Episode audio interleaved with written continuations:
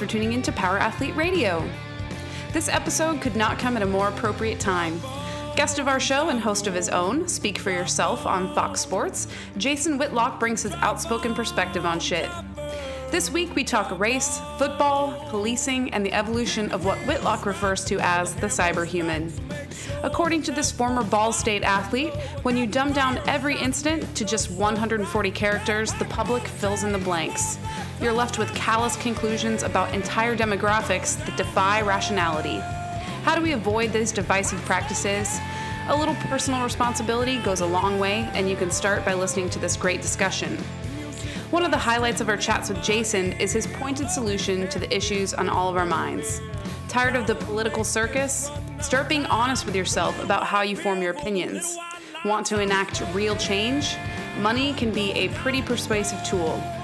And probably the most well stated synopsis of athletes' recent showboating, as Whitlock reminds us, kneeling before the national anthem is the easiest fucking thing you can do that accomplishes nothing. This is episode 178.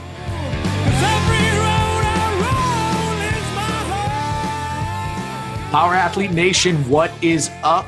You've got Luke here with John in Orange County in Texas, reporting from DC, I think. Right, Tex? Are you in Texas now? Uh, I'm around the world. I'll I'll be in Philly on Thursday, so don't don't worry about me. Just finding couches to sleep on and eating out of trash cans. You know, Tex is not only a genetic garbage can; it's also what he eats out of. Okay, yeah. no good.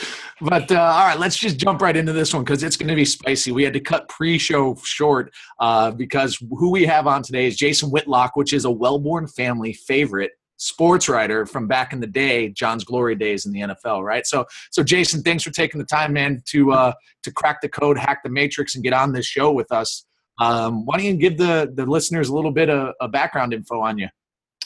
Uh, obviously, my name is Jason Whitlock. Uh, been in the media since 1990. Uh, played college football at Ball State in the in the 80s. Uh, became a columnist in Kansas City. Uh, I believe in 1994. Kind of made my name there from 1994 to 2010. Started working for ESPN in the mid 2000s doing a television show, The Sports Reporters. Uh, then I started, you know, filling in for Tony and Mike on Pardon the Interruption, and I bounced from Fox Sports to ESPN, back now to doing my own television show on Fox Sports called Speak for Yourself. I do that with Colin Cowherd every day. Uh, but I made my name mostly as a writer uh, and someone that wrote about the intersection of culture and race as it related to sports, because that's always been my passion. That was my, my passion has been sports and race uh, my whole life, and I felt like that uh, I've always felt that sports has dealt with race and diversity better than anything in America.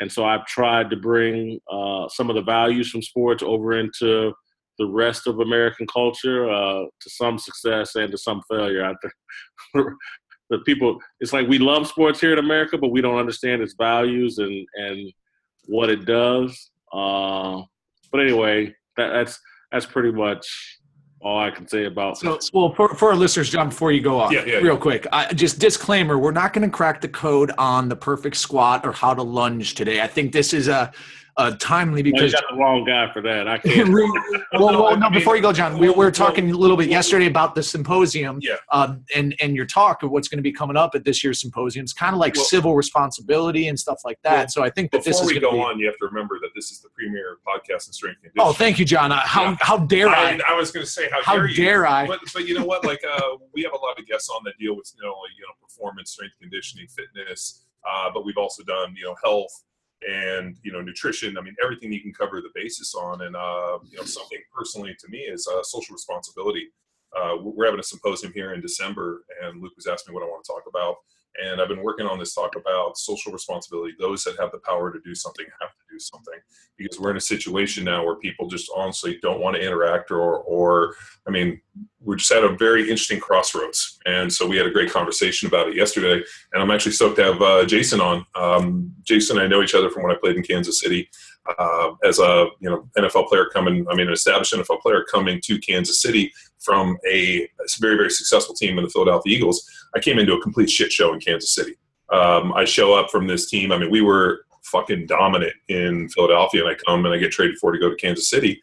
And I mean, they had a prolific offense, Priest Holmes. I mean, you know, Dick Vermeil, storied coach. When we come into this, and I come into a complete shit show of one of ownership, uh, not knowing who people are, uh, front office management, who by far probably the least favorite person I've ever met in the NFL, and Carl Peterson, and uh, went into a, a, just a very interesting place where I thought I was going into this, uh, you know, almost switched on, very successful team that was fucking had no identity and no understanding who they were, and uh, it was kind of confusing coming in, and uh, you know, there was a, a very edgy sports writer and a guy that people told you to you got to watch out for that Jason Whitlock. He uh, you know is extremely um, uh, critical of the team and like he was almost the big bad boogeyman.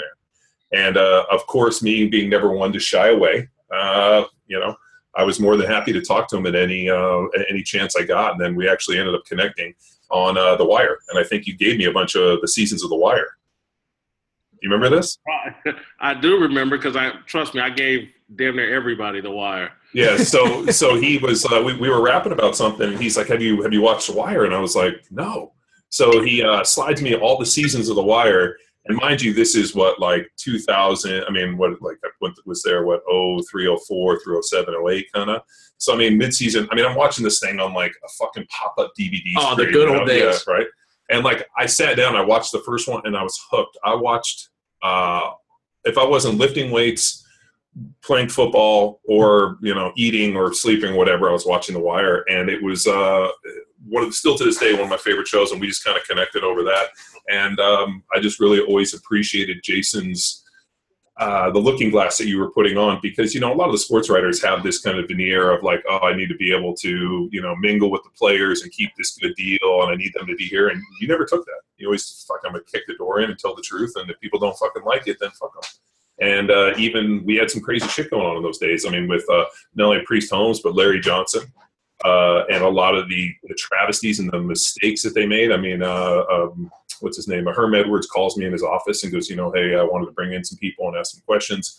We're getting ready to pay Priest Holmes, or um, sorry, Larry Johnson, a uh, shit ton of money. What do you think? I said, it's the worst fucking idea you could ever do. The day you pay that guy, he will never run hard from you and you will never see him again. And he goes, Really? I'm like, Yeah, I, I, guarantee it. And what happened? They paid him the next day. He pulled up in a Maybach with a oh, uh, yeah, yeah, with a, a, a, limo driver and proceeded to never run ever again. And basically played himself out. So, I mean, it was an interesting place. I've never been in a team that had so much talent that couldn't find a way to win. I mean, and the craziest shit that would happen on a daily basis. So, uh, Jason and I connected over that. And then, uh, you know, uh, not only we teach strength conditioning, but we're also big on this idea of like, turn on people. Like this is not real life. Like you have to be switched on. You have to be able to make your own decisions. If you're allowing social media or being or you know what the information that you're getting through your daily filter is really driving you and you're not looking outside of it, then you know you're fucking half a human. And then Jason came out with this great one which I really liked, which was called Cyber Humans, where he explained uh, what's going on on Twitter and social media and how it's manipulating you. And so at that point, I reached out to him and said, "Man, I'd love to get you on the podcast and uh, really just rap a little bit and talk about what's going on." And was hoping we get a chance to talk about the debates and what's going on in American politics because, uh, fuck, I thought things were scary in Kansas City. I can't even. I mean, yeah, I'm excited to talk about. It. So, Jason, thank you so much for coming on today. And how we doing? Scary time in American history, in my in my opinion uh, you know, highlighted by the debate and what's going on in our political landscape. But, you know, for, you know, I, I look at Twitter and social media and how it's being used to promote divisiveness uh, as one of the most dangerous things I've ever seen go on with the American media. Uh, Twitter is the home of false narratives. Uh, Twitter is the place where most of the media gather to support false narratives or to be uh, built into promoting false narratives because we've created this system where if you're in the media, executives are judging you on how you build your social media platform, not on whether or not you're providing good information, mature insight, fair, objective insight. It's are people following you on Twitter? Are people retweeting you on Twitter? Are they liking what you say on Twitter? And uh, that's a dangerous precedent because it's 140 characters. It's intended for lowest common denominator conversation. And that's why so much of our conversation is focused on lowest common denominator, low hanging fruit. Oh my God, uh, people sitting by a police scanner. The police shot somebody. Let's get upset and let's Monday morning quarterback the police in the first 24 hours and get everybody riled up and let nuance and context and John, you mentioned The Wire, and I've tried to explain to people the thing I liked about The Wire is it told the truth about America while making everybody still a human. And so, like, if you watch The Wire, there's a white cop, Prez Belusky, that ends up killing a black cop accidentally. He took out, he put out the eye of a teenage black kid. But when you watch The Wire, you didn't think of Belusky as this evil person he was incompetent, put in a bad situation in a job he shouldn't have had, but he was really a good person that made some bad decisions that hurt people. If you look at, I point to the Bodie Broadus, the street corner dealer that worked in the Barksdale organization. He made it through all five seasons, got killed at the end. People loved this kid, Bodie Broadus, because they understood his narrative and story. But Bodie was a drug dealer and a murderer. He murdered Wallace in the first season but you still cared about him and saw his humanity because they told people stories in complete and full. Twitter, social media takes all the humanity out of people, takes all the context out of every situation, and asks us to look at everybody's action and immediately judge it based on their race and think the worst of not just the individual, but a larger group of people based on their race that's a dangerous precedent for us as black people to set. That's why, you know, Black Lives Matters and that whole hashtag movement on Twitter, I think is very dangerous for African Americans, but it's just dangerous for all of us as a country uh, to not want to see the humanity in each other and just live in this false cyber world where you have to choose up sides and you're not judging people by the content of their character. You're judging them based off 140 characters of bullshit information most of the time. We see, I mean, we see even almost fall victim to it ourselves, just losing the objectivity and kind of the lateral thinking when you look at some of this shit and you just take it as surface value. You just have well, to take a breath and sit back and be like, what did I just read and why the fuck do people care? Isn't the idea that uh, people get painted in these kind of nefarious ways? Like, uh, you know, obviously, you know, I mean, uh, uh a cop murders somebody, it has to be intentional. They have to want to go out and do this. And I've been fortunate to work with a lot of law enforcement. And uh, the problem becomes uh, I don't believe a lot of the law enforcement guys that I've worked with and interacted with are truly like evil, nefarious people. Do I believe that they're underfunded, undertrained, and maybe not the sharpest knives in the drawer? 100%. Do I think that they're putting themselves in situations where they have to make a decision within a split second that all of a sudden we can look back and spend, you know, 10, 12 weeks second guessing? you know, I, looked at that situation in Tulsa that just happened. It was terrible. The video is terrible. Clearly, the police officer made a mistake. Uh, clearly, to me, though, my initial reaction was like, this is incompetence and a police officer in over their heads. Not, oh, I got an opportunity to kill a black person.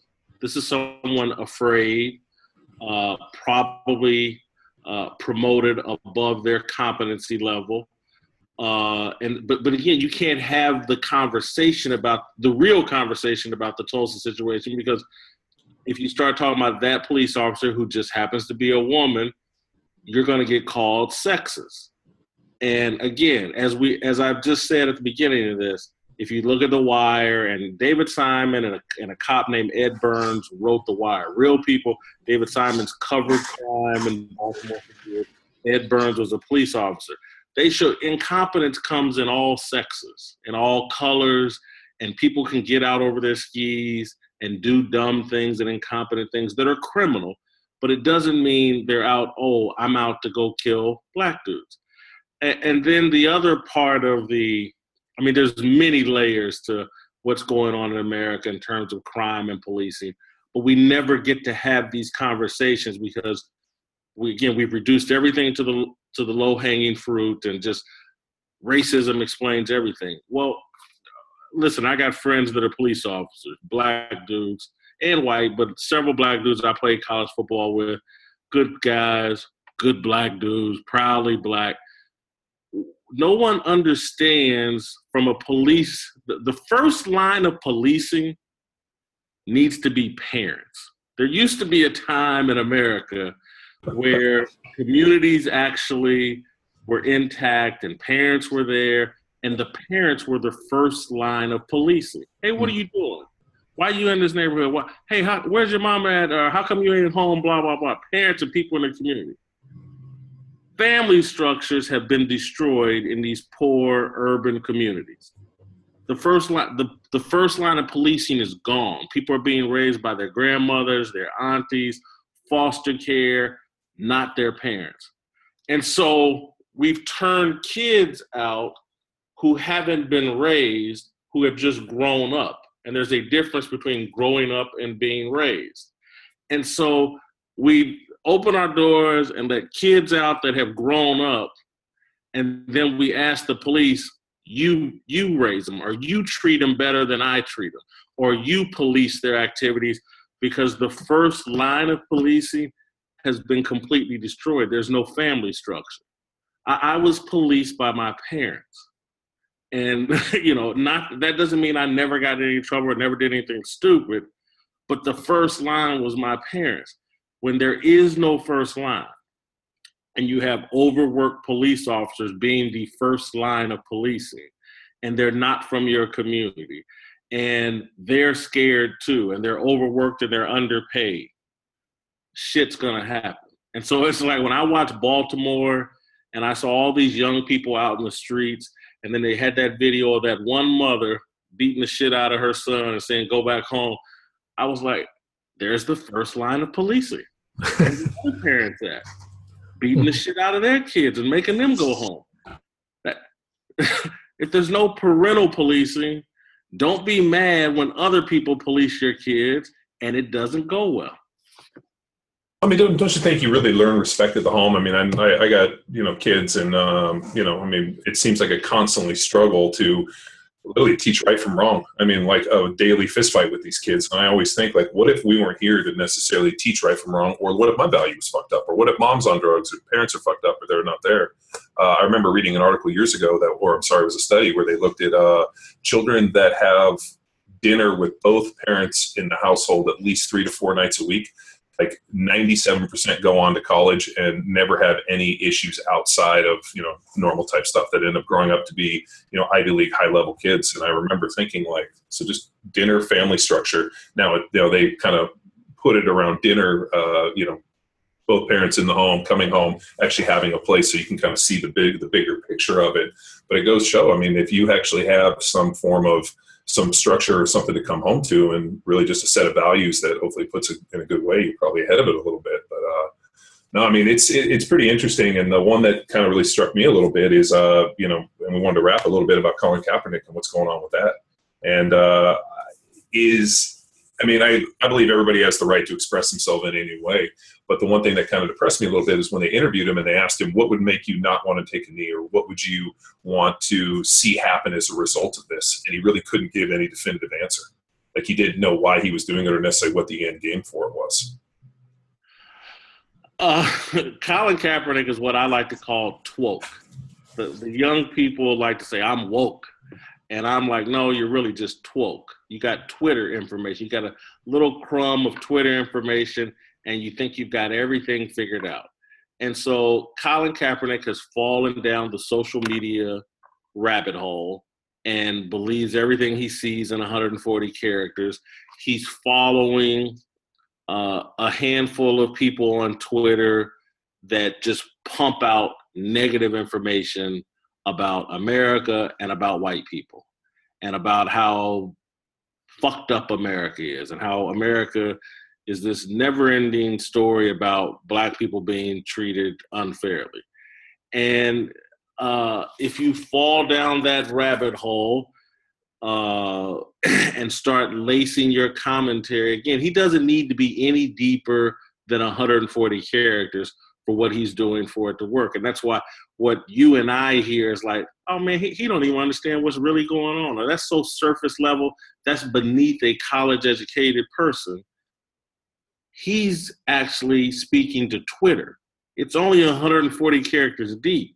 And so it's celebrated there. I've and I've listened to people that evaluate him in the media, in writing, on radio, on TV, and they talk, oh my God, he speaks so eloquently and he you know, he's just so informed. And it's all bullshit because he's not. Any objective person, if there were no Twitter, no social media, people would be like, hey, man, this dude sounds like an idiot. You know, he's out here doing this without any real substance behind him if you listen to what has actually come out of his mouth. He doesn't have an end game, doesn't have a strategy. He's just doing something that feels good over Twitter. And, and again, I don't blame. It sounds like I'm beating him up, but the media and this culture has turned. Twitter fame is like one of the greatest things you can have, and so it's like this is like a direct descendant of the whole Kardashian movement. oh, that's a good way to put it. Oh, the lowest, the lowest life form on the planet, the Kardashians. Yeah. You put out a sex tape, become famous, and the next thing you know, you're a billionaire, and all the media cares about you. There's no substance to the Kardashians, and it sounds like I'm. I love Kim Kardashian, I really do. Uh, really? Is she a real person? I kind of thought she was like a, a, actual like a robot. Like I don't even know if she's a real person. I uh, probably three or four years ago, maybe five years ago. I had a cabana next to her cabana at Wet Republic in Las Vegas. What? She's a real person. she looks real good in a bikini. Uh, and so that part of Kim Kardashian I love. The other parts where like this message it sends out, fame over everything, and that's all you need to be to, to be successful. All these young people are looking for their reality show their Instagram following, their Twitter following, because there's money in it. Uh, but it doesn't mean that the rest of us in media have to take them seriously. And, and, so, I mean, Colin Kaepernick and a lot of the guys that have followed in behind him, they don't remotely understand the business of football. They don't understand how the NFL became a $14 billion industry that can pay 1,700 players a lot of money and give generational wealth to a lot of black athletes. The NFL 67% African American and pays really well and changes lives financially and puts people in position to really help people.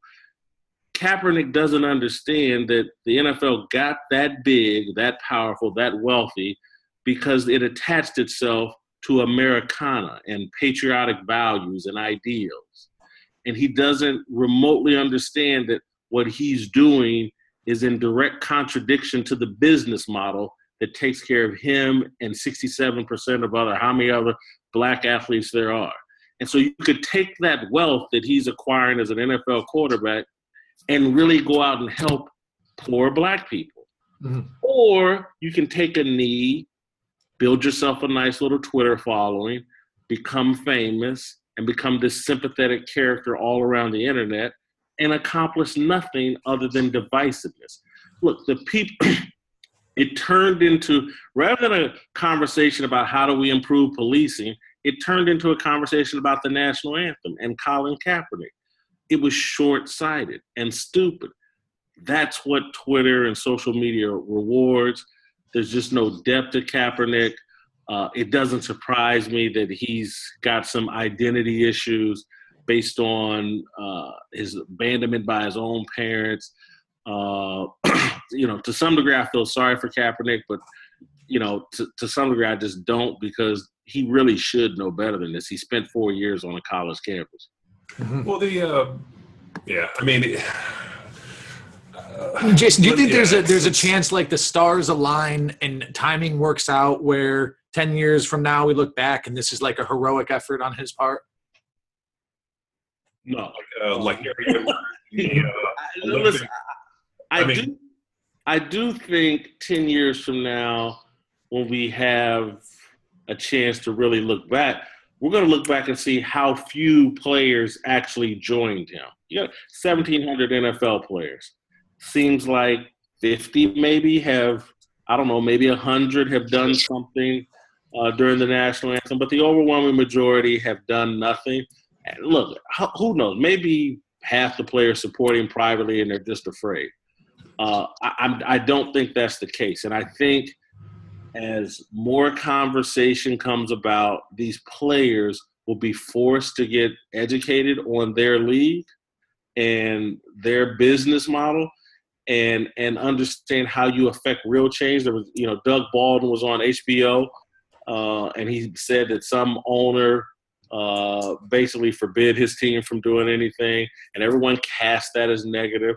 And I had a totally different outlook. I think that owner probably is like, "Hey guys, this is bad business, and it's not effective." That, that's a double whammy. If it's bad business and it's not effective, it's not opening any minds to the cause that you say you're championing, bad strategy and it's bad business. What people tend to forget is that the NFL is a business, and the NFL spends billions of dollars to actually attach them, like you said, into Americana. What I say they've done is they spend a ton of money to attach themselves into American culture in such a way that you know people Sunday is for football. You watch Monday Night Football. I mean, every piece of people's lives from uh, you know fantasy drafts here and there. I mean, uh, people forget that the NFL makes a shit ton of money, and those owners protect that thing like the golden goose. And anything that they they do that negatively affects them in any way and brings negative, uh, uh, you know, sites and you know, I mean, look at the uh, uh, what is it, uh, Greg? Uh, is it Greg? Uh, the guy from Carolina who ended up going. What is it? Greg Olsen. Greg Hardy. Yeah, yeah. I'm sorry. Yeah, Greg, Greg Hardy. He just released a deal where he's going to go fight MMA now because nobody will give him a chance to play NFL.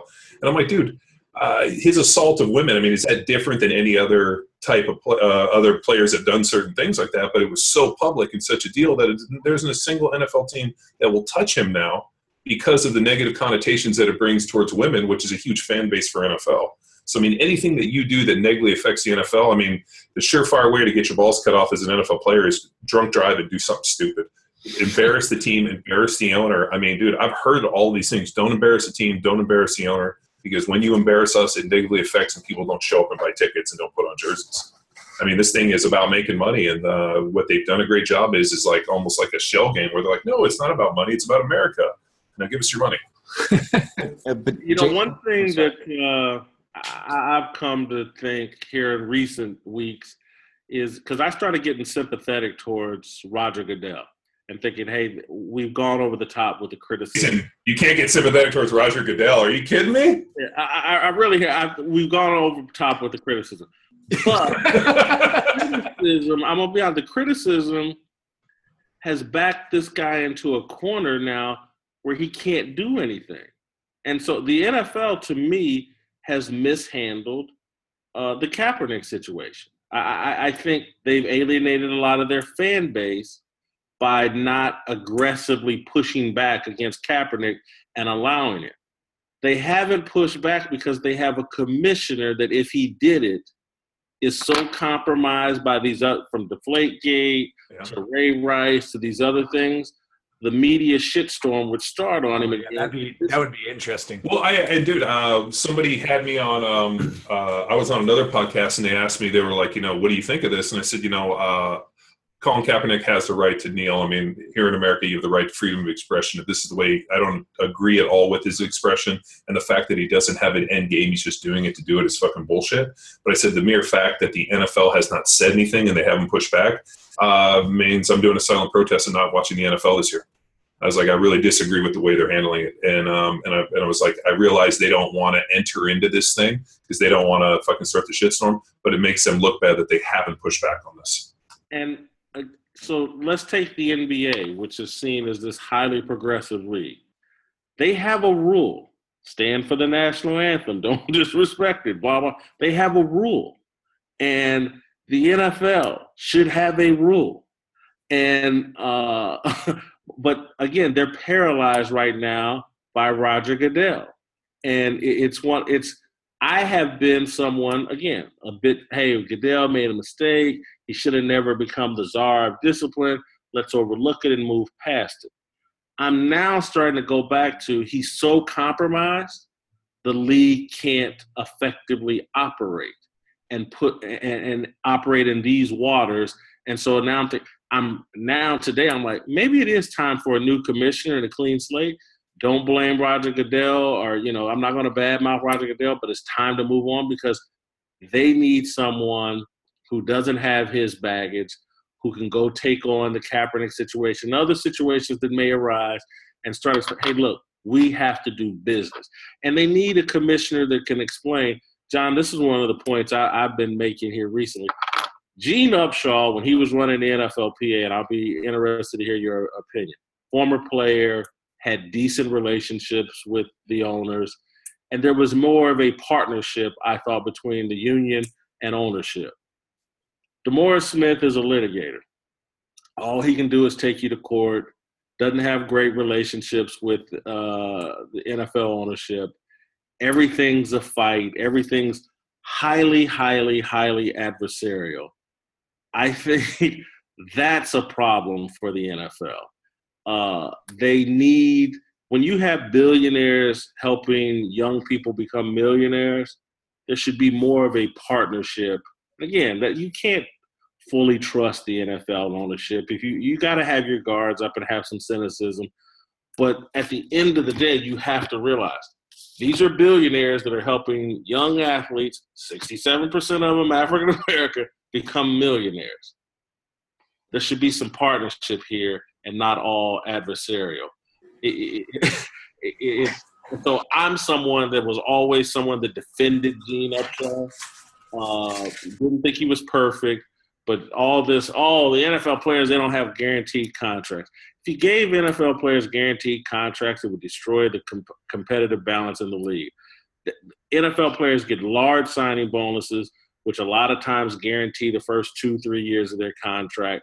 Again, it's a false narrative pumped out by the media that, oh, there's no guaranteed contracts in the NFL or there's blah, blah, blah. Anyway, I just, I'm pro the Gene Upshaw model more than the DeMaurice Smith model. Yeah, uh, I had several interactions with Gene. Um, Gene being an ex-player, I mean, the one thing that, for all Gene's shortcomings, the one thing he had was history. He knew where it started, what he played in. He was there during, you know, the strike years, the fight, the fist fight, and he realized that uh, to get along or to go along, we got to get along. And he was definitely good friends with all the owners and understood how it all played together and realized that uh, a lot more money for him and everybody around him. If if there was a I guess you know peacetime and if that he acquiesced a little I think he might have acquiesced a little too much. And when he would come in and present to us and present things to us guys would get fucking pretty sharp with him. And uh, he was a fucking prickly fucking asshole. And uh, but you know what? That's how he played his game. He was a fucking nasty dude and he looked at this thing as uh, you know this was his contribution what he was going to do. I didn't agree with it but you know what? There was times of prosperity. Now i think where the nfl has fucked themselves is they would have and i've said this before if they had come in and guaranteed lifetime medical benefits to the players instead of cutting that shit out we would have never had any of this concussion issue. The whole reason that all the players started suing and all these other problems and what i pushed for as i was a union rep for all those years is at some point, if you don't give all of these dudes lifetime medical benefits, you play in the NFL for a couple years, you're vested. Instead of five years after, give them lifetime medical benefits. And they fucking fought us every step of the way. The owners wouldn't do it.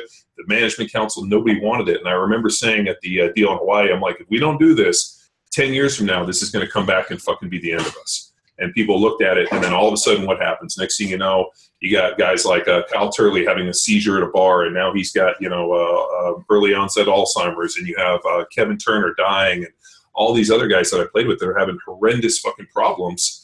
And all the NFL had to do was guaranteed lifetime medical benefits for these guys, and not a single person would have sued, and there wouldn't have been a single problem. But because they were fucking cheap towards the guys that were walking out the door, all of a sudden these lawsuits, and I really think this concussion stuff, which has not only neutered the NFL, where the game is not nearly what it was to watching 10 years ago. And Jason, you know that as a football fan, playing the game and having seen it, the game that I played is different than the game I played, and the quality of player is not as high because what the players have to go through to get there is not nearly as, uh, I guess you could say, as uh, uh, fucking difficult. I mean, think about training camp in the old days. I mean, that's how you learned your craft. I mean, I'm out there watching these games thinking to myself, there isn't a single guy that I've seen, very few that could play on that offensive line I played with in Kansas City with Brian and uh, you know Willie and Will Shields and Casey Wiegmann and those guys. And it's just that the talent isn't there. and they've had to effectively neuter it and acquiesce and all this bullshit. And all they had to do was give all these guys lifetime medical benefits and be like, "Don't worry, you're gonna be fucked up, but we got you."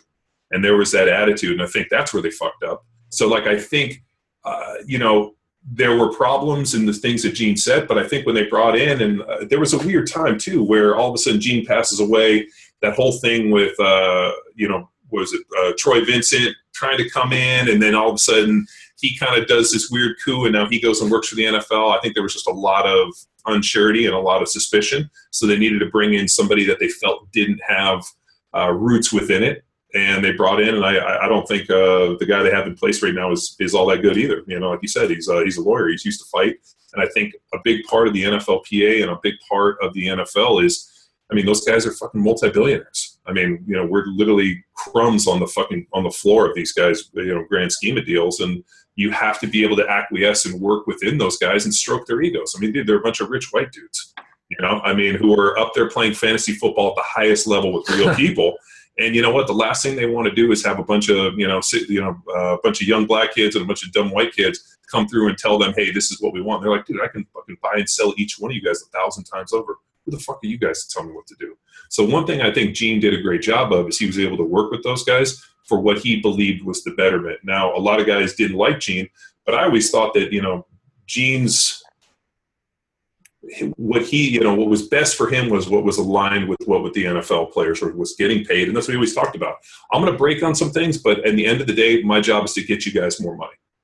And uh, I always kind of respected him a little bit on that part. Um, but I think for the NFL to really survive, I mean, they're going to have to change some of this shit. And uh, I, I, honestly think in 10 years, they're going to be in more trouble with a lot of the concussions and a lot of the brain issues that they could have fixed if they had just given lifetime medical benefits and just been like, hey, don't worry about it. We're going to take care of you guys. You're not going to fucking die penniless and have to do it. We're going to take care of you. I realize you guys are going to be fucked up. So that was kind of my take on it. Can they still do the lifetime medical benefits thing? Uh, they could. I mean, they, uh, you know, when they did the last CBA, it was a big issue, and um, you know, they did some.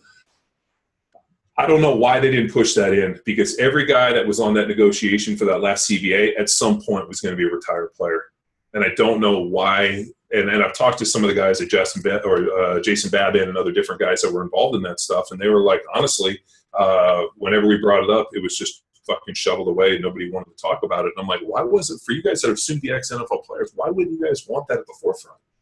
And uh, I was like, you don't think that somebody's going to have some problems? And I think now, if they go back and they do a CBA, or if they were to add something to it or do anything, I think that would be a major issue. I mean, but the NFL is putting all this money towards this uh, concussion settlement, and they could have literally uh, just completely avoided this whole thing. All they had to do was give lifetime medical benefits. We're not talking about that many players. I remember Troy Vincent told me in the last 20 years, it's like 15,000 guys have played in the NFL and less than a thousand have played longer than four years. And I remember Troy telling me that, and I was like, "Are you really that few?" He goes, "Yeah, think about it. Count them up." He goes, "You know them all." And I'm sitting there thinking, "Fuck!" And I'm like, "Then why the hell are you guys fighting about a thousand people giving lifetime medical benefits?" And Troy's like, they don't want to do it. He's like, you know, the owners have their heels in the ground on this shit.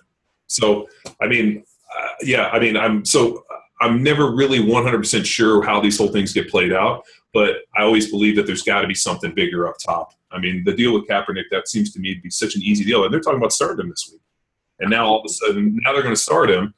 And I mean, dude, I, have read the craziest shit about how you know he was underweight or he was taking drugs, and now he's not taking drugs. I mean, like I've read all these different things about it, and you know they're going to start him, and I mean, who knows?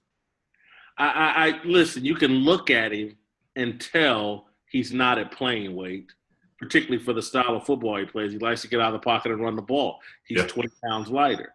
Mentally, he's so engaged in his little cultural war via social media. No way he's properly preparing like a real starting quarterback in the NFL. If if if Kaepernick has showed anything in practice and in his preparation, I think you would have heard San Francisco 49ers players bitching already about how come the guy's not starting. So even the guys in his own locker room, who I'm sure are 65% black, they don't think like he's the answer. Long because again, he's not prepared. He, before this whole thing, if you talk to any of his former teammates that moved on anywhere, we had Michael Crabtree uh, on a show I did from the Super Bowl this year. They just talked his lack of preparation, didn't prepare like a real starting quarterback. So guys have never been all in on him. They, you know, love his talent and his playmaking ability. When Jim Harbaugh did all the preparation, but uh, he's not buttoned up like a Russell Wilson or a Tom Brady or any of these guys, Aaron Rod, any of these guys you take seriously in the NFL. It's always been about his Instagram account, his abs and his tattoos, and that's why it's just comical, man. Listen, I, I, I never dis. Kaepernick was one of my favorite players. Anybody that wears number seven and moves around the pocket reminds me of John Elway. Kaepernick and Big Ben, my two favorite players a year ago or two years ago. Uh, and and but I'm just out on this guy, man. He, he's look. I love a guy that likes to kick it and have a good time because you know I, I'm kind of an idiot. But don't be the ab guy that's hitting the strip club and hitting every piece of tail you can. Trust and tr- I'm not speculating. I, I know what he was doing and what what kind of girls he was into in the whole nine yard, and I was good with it. It's great. But don't turn around when you lose your job. Now I'm Martin Luther King. Yeah, no, he, uh, could he, this, he, could this all be a ploy? Could this all be a ploy to maintain his 126 million dollar contract and not get cut? I, I think that plays a little bit into it, but mostly I just think Kaepernick's a fame whore, man. He's a Kardashian. He, I mean, you're talking about somebody that would have to have, be pretty sharp on the ball to create this whole fucking media sphere. Forward try to- thinking. yeah, forward thinking. You got to be pretty fucking sharp, and I just don't take him for that. But maybe his agent is smart. Nah, I, I don't think his agent would have, because you got to keep in mind, his agent, this ain't no one off. He's got to rep other NFL players as well. And so if, if it ever came out that his agent was masterminding this, he'd have a lot of problems with NFL ownership. This is just Kaepernick and his girlfriend and chasing fame. This this guy will, when his career's over, probably after this season, he will be on a reality TV show, and they'll be keeping up with the Kaepernicks. Does he have a? Does he date a famous girl? Oh, yeah, she's some sort of DJ, I think, on the East Coast. That you know, so yeah, she. I, I'm not going to disparage her, but yeah, she's she's in the celebrity world on a Gotcha. lower level. Building Gotcha. her, you know, they'll have a sex tape out before too long. Oh well, you know, I mean, that's that, that's what everybody does No, these days. Kaepernick goes vegan, Well, but that's claims it hasn't triggered muscle loss. oh Jesus. This is first hit August 31, wow. 2016. So he's uh, well, You didn't yeah. know that, yeah, he's been a vegan, and this this was at the behest of his girlfriend. He's yeah, that's what it says. Yeah. Oh boy. His, his girlfriend is driving a lot of this. I think she's the brains of the operation.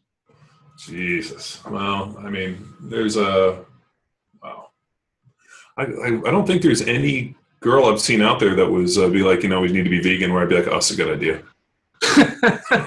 but you're kind of informed, you know yeah, I mean? I mean, and but I really like steaks. Yeah. Like I, and, I mean, I fucking hate chicken and all, but oh, it's bad. All right, well, let's. uh We've got to beat this poor guy to death. But uh so, dude, uh I know you watched the debates, and, All right, and I know you go. have a perspective on what's going on in America. And I really think that what we're talking about with Twitter and the rise of 140 characters as this like completely, uh, you know, superficial being has given rise to the Donald Trump era of politics.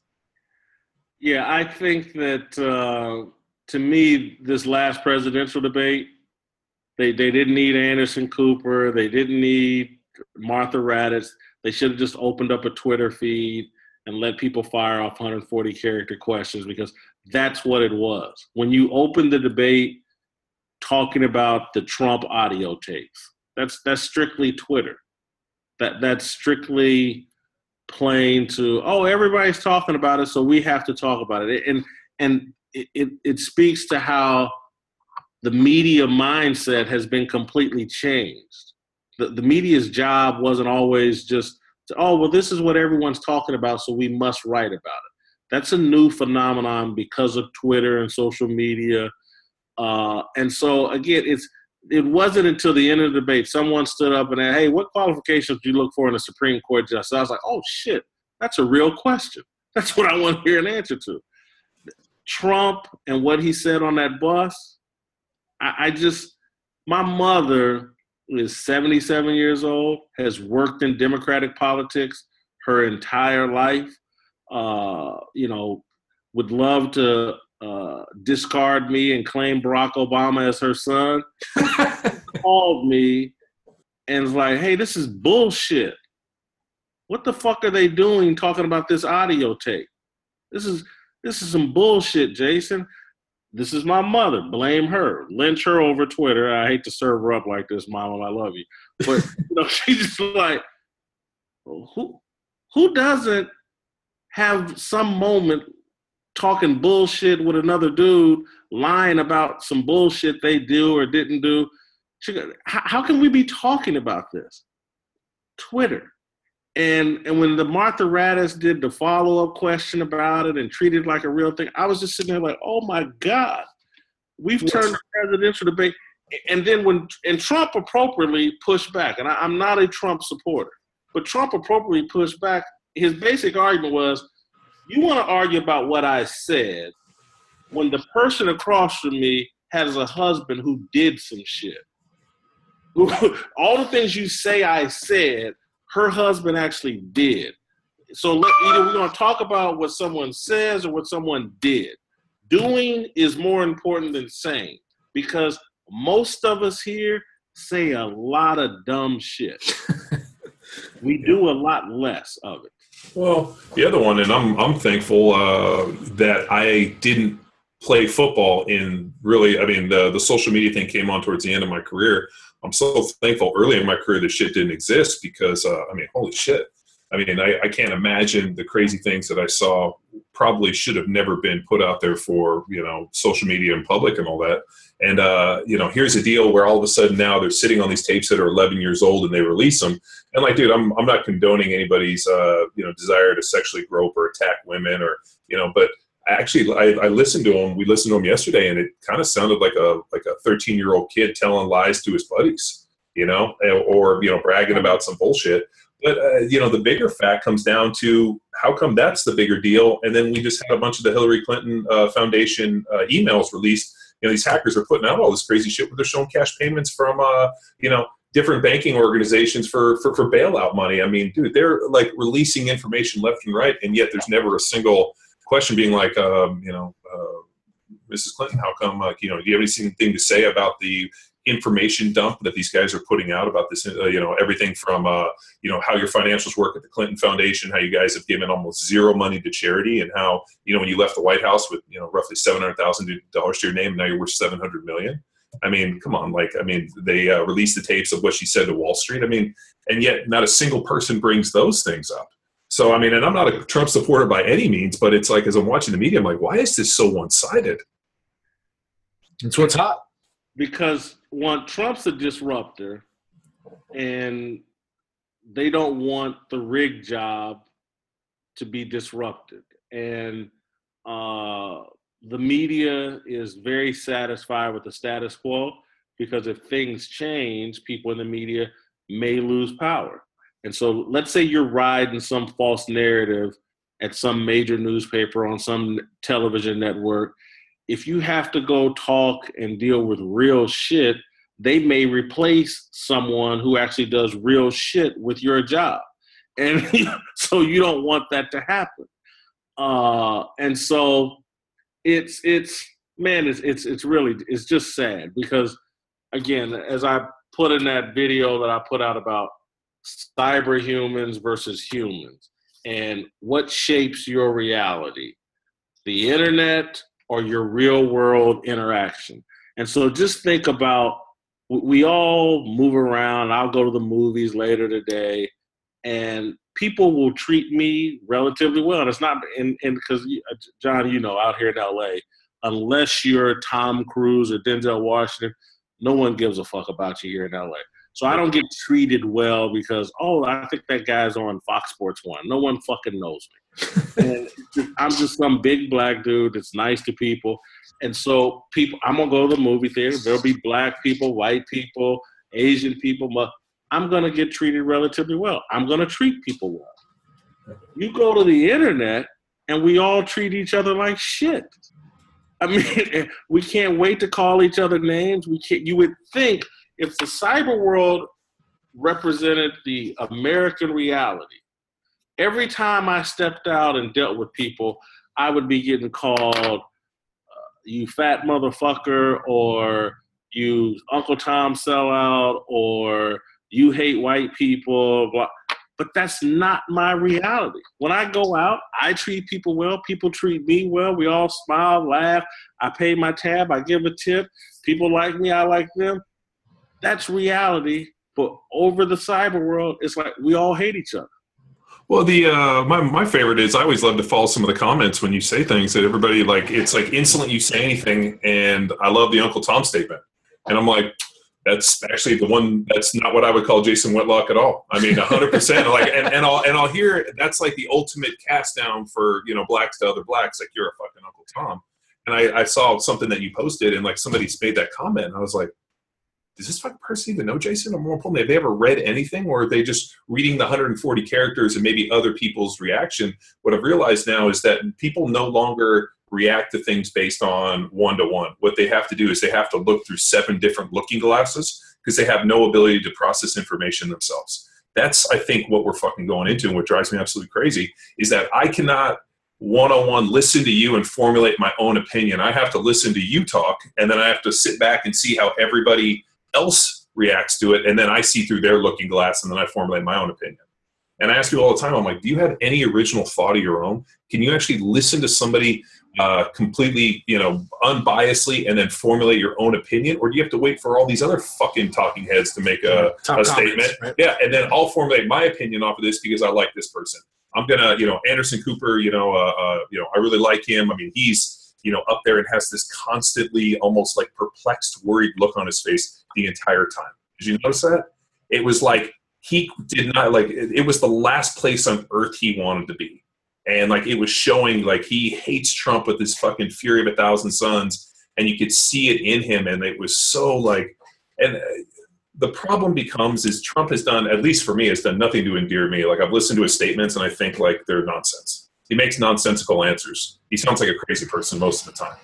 But yet, is that worse than Hillary Clinton, who you know is lying at all times? You're like, who is this person? And uh, I, I had a, a, a very good uh, opportunity to go to a political fundraiser in 2002, which was a Hillary fundraiser for president. So they had been raising money for Hillary for like the last 15 years.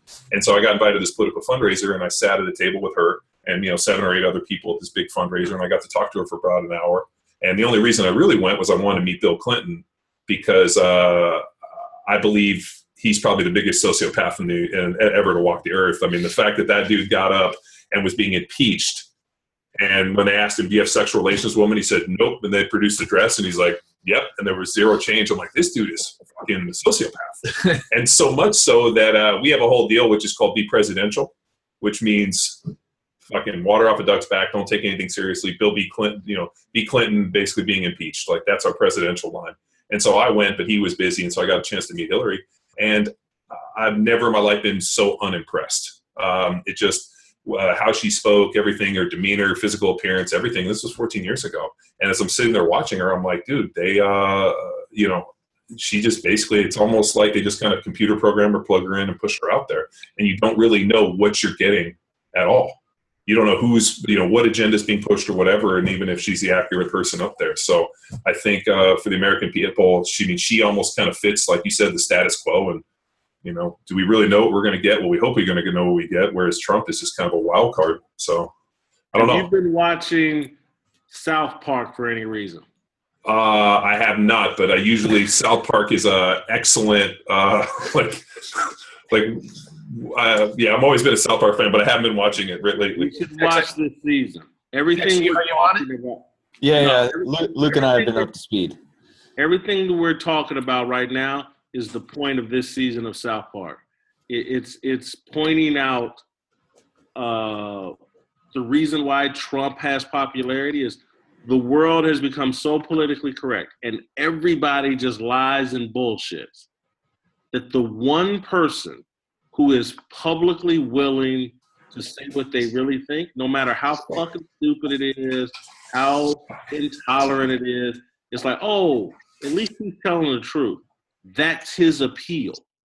And again, that's what I'm saying. If people were really interested in undermining Donald Trump, they would allow other people to be honest and have real conversations without being called a racist or without being called a sellout or without being demonized. And so again, I hear all these people, oh, I hate Trump, I hate Trump, I hate Trump, but they're not willing to do the things necessary to take the air out of his balloon. As long as all other public figures and the media have to get on TV and on radio and on the internet and lie and bullshit and live in this false reality, the one public figure that's willing to say, fuck it, I don't care, is gonna have value and remain relevant. Uh, I mean, South Park, South Park's handling this with humor and everything, but they are making the point. I it blew me away. Someone I did the cyberhuman piece a couple of weeks ago or three weeks ago, and someone said, "Hey man, you should be watching South Park." They're saying the same thing as you, and I think it was their they were only on their second episode this season at that time, uh, and I went and watched, and I was like, "Holy shit!" So we're not alone. there are smart people that got this figured out.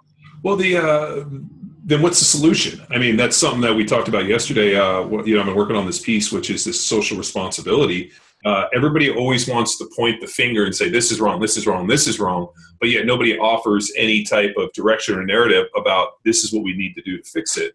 And that was something that we did. I mean, in our in our small little microcosm of just you know performance training, where I was like, this is what people are saying, this is why they're wrong, and more importantly, this is how you fix it or more, or, or this is a solution, better yeah. solution to help to you know if you're looking to get bigger faster stronger increase performance you want to play in the nfl this is all fucking nonsense and bullshit this is where it works and it starts with hard work consistency dedication which isn't sexy and unfortunately the uh, the thing that sells on the internet now is the brightest sexiest fucking glamorous Shortcut uh, hack. shortcut hack you know biohack bullshit whereas in reality that isn't how you fucking get ahead. If you want to be a good writer, you know what you have to do? You have to write a lot, and a lot of it sucks. And then at some point, I was thinking about, uh, you know, with my rhetoric degree when I was in college, like, dude, I, just, I literally had to write until I was a decent writer and a good writer.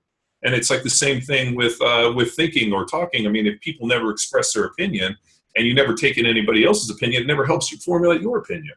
And um, you know, what's the fix? I mean, we have a situation where you know we have yeah, Trump does tell the truth, and what's a little scary is to see inside. If that's the truth, it's kind of scary to see inside of his reality.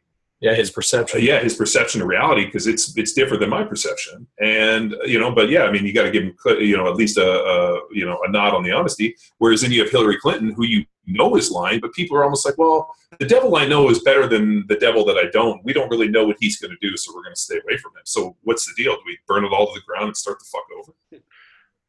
we're headed that direction. Uh, what I say, and I, I, say that in all seriousness, we're I believe like, and we're not going to go here today, but it's just like there this this divisiveness is being spread intentionally. It's well financed divisiveness. People want us at each other's throats.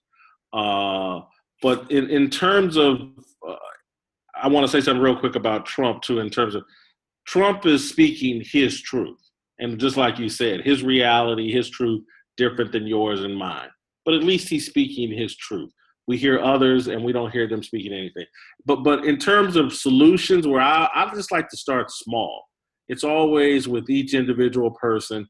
And so one of the things, again, I'm a sports person. You're a sports person. We're both football people. Uh, and so what I've tried to use my platform is try to remind athletes because athletes are role models and they're big tent poles for American culture and they have influence. Is to remind athletes about what is athletic culture?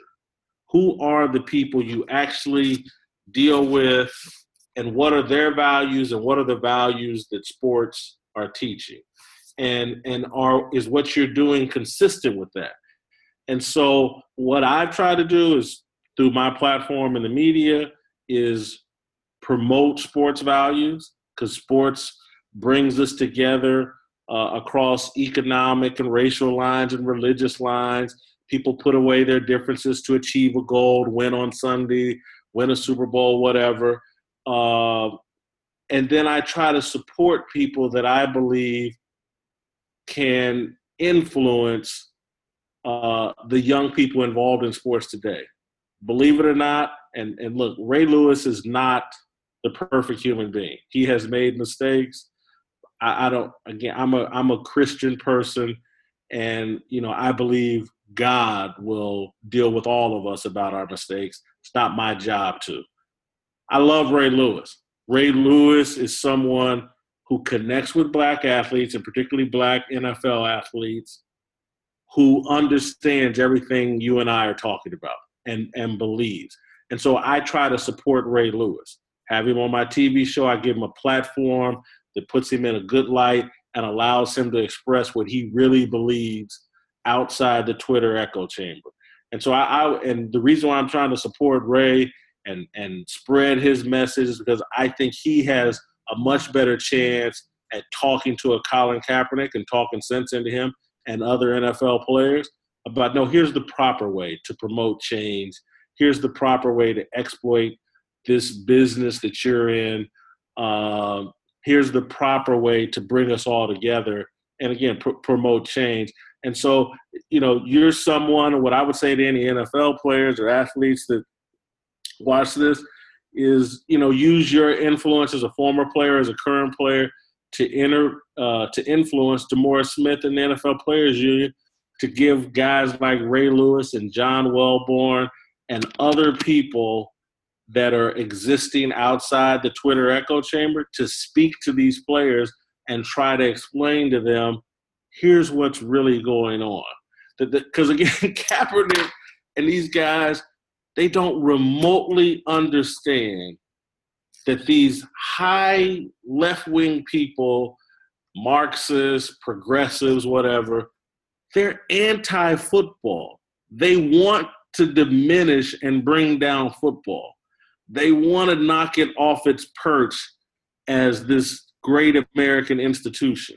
And when they're successful, Kaepernick or the next Kaepernick won't be making $12 million for standing on the bench behind Blaine Gabbert he'll be making four million dollars.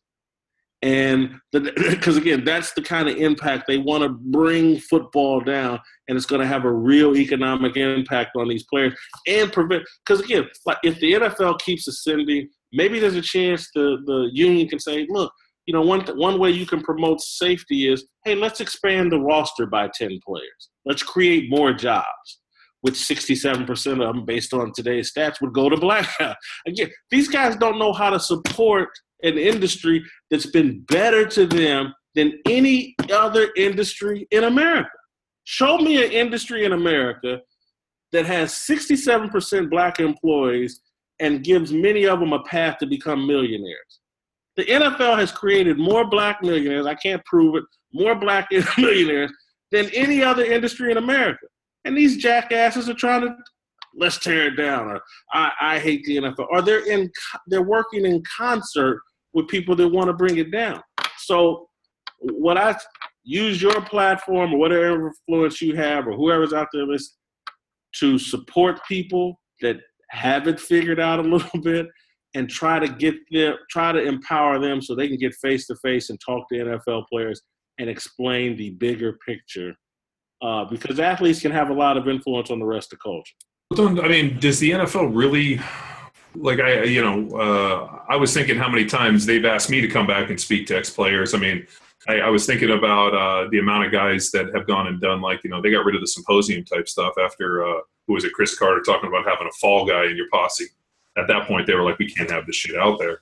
I mean, but you know, I mean, uh, there's you know Cris Carter speaking real truth, which is if you're going to go out and you're going to fucking be out there on the prowl, you're going to do dumb shit. So you better have some guy in your fucking crew yeah, insulate yourself. That, you, that's going to insulate yourself. Now you can't say that publicly, but in reality, I mean that's how it goes. I mean, dude, Cris, dude, there were still stories after I got to Philly about Cris Carter. I mean, Cris was fucking you know on the edge, and he went up to Minnesota and was able to bring his life back, and now he's got you know a pretty good platform with the NFL if you look at the guys on the NFL network and the people that they want to bring in and you know pop propagate, they are guys that the NFL views as safe. They're not going to say anything. They're company guys. And uh, the last thing they want to do is bring in somebody that might have a different agenda or maybe talk about something in a different light.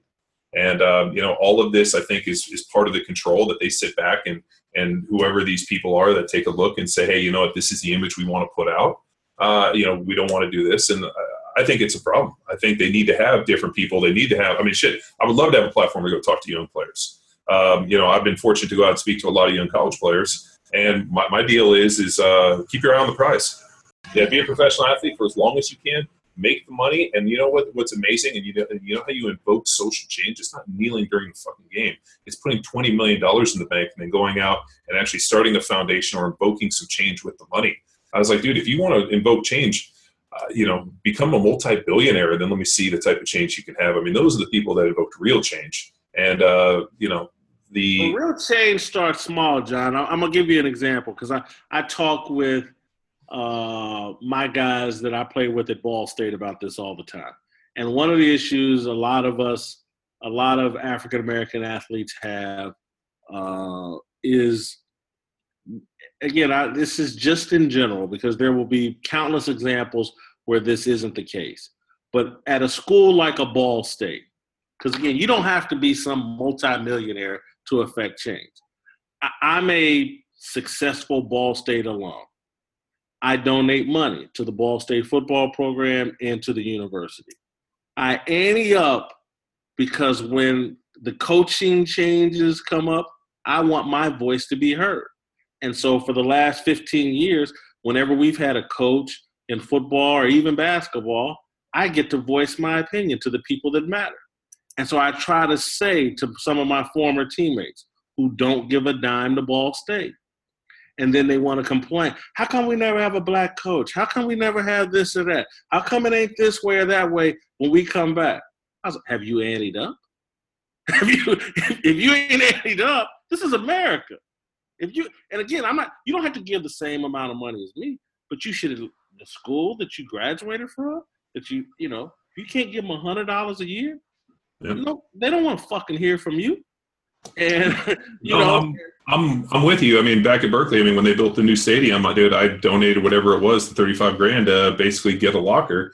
And uh, I fucking got on Tony Gonzalez. I was like, Tony, you're going to give this fucking money and get a locker? And he didn't want to give the money. I think I shamed him into it, and I I would have to go back and check. I mean, I know I got my locker, but I was like, dude, you played at the school. I know you didn't get a fucking degree out of it, but uh, fucking ante up. Don't donate the money. I mean, dude, you probably got thirty-five fucking thousand dollars hiding in your couch that fell out of your pocket. Give the money, so at least when you go back, you can show your kids like, hey, there's my locker. This is where I played, and uh, you know, or you get invited to the alumni thing to listen to, you know, uh, what is it? Uh, uh, fuck, I can't remember the head coach's name. It's um, Sonny Dykes speak.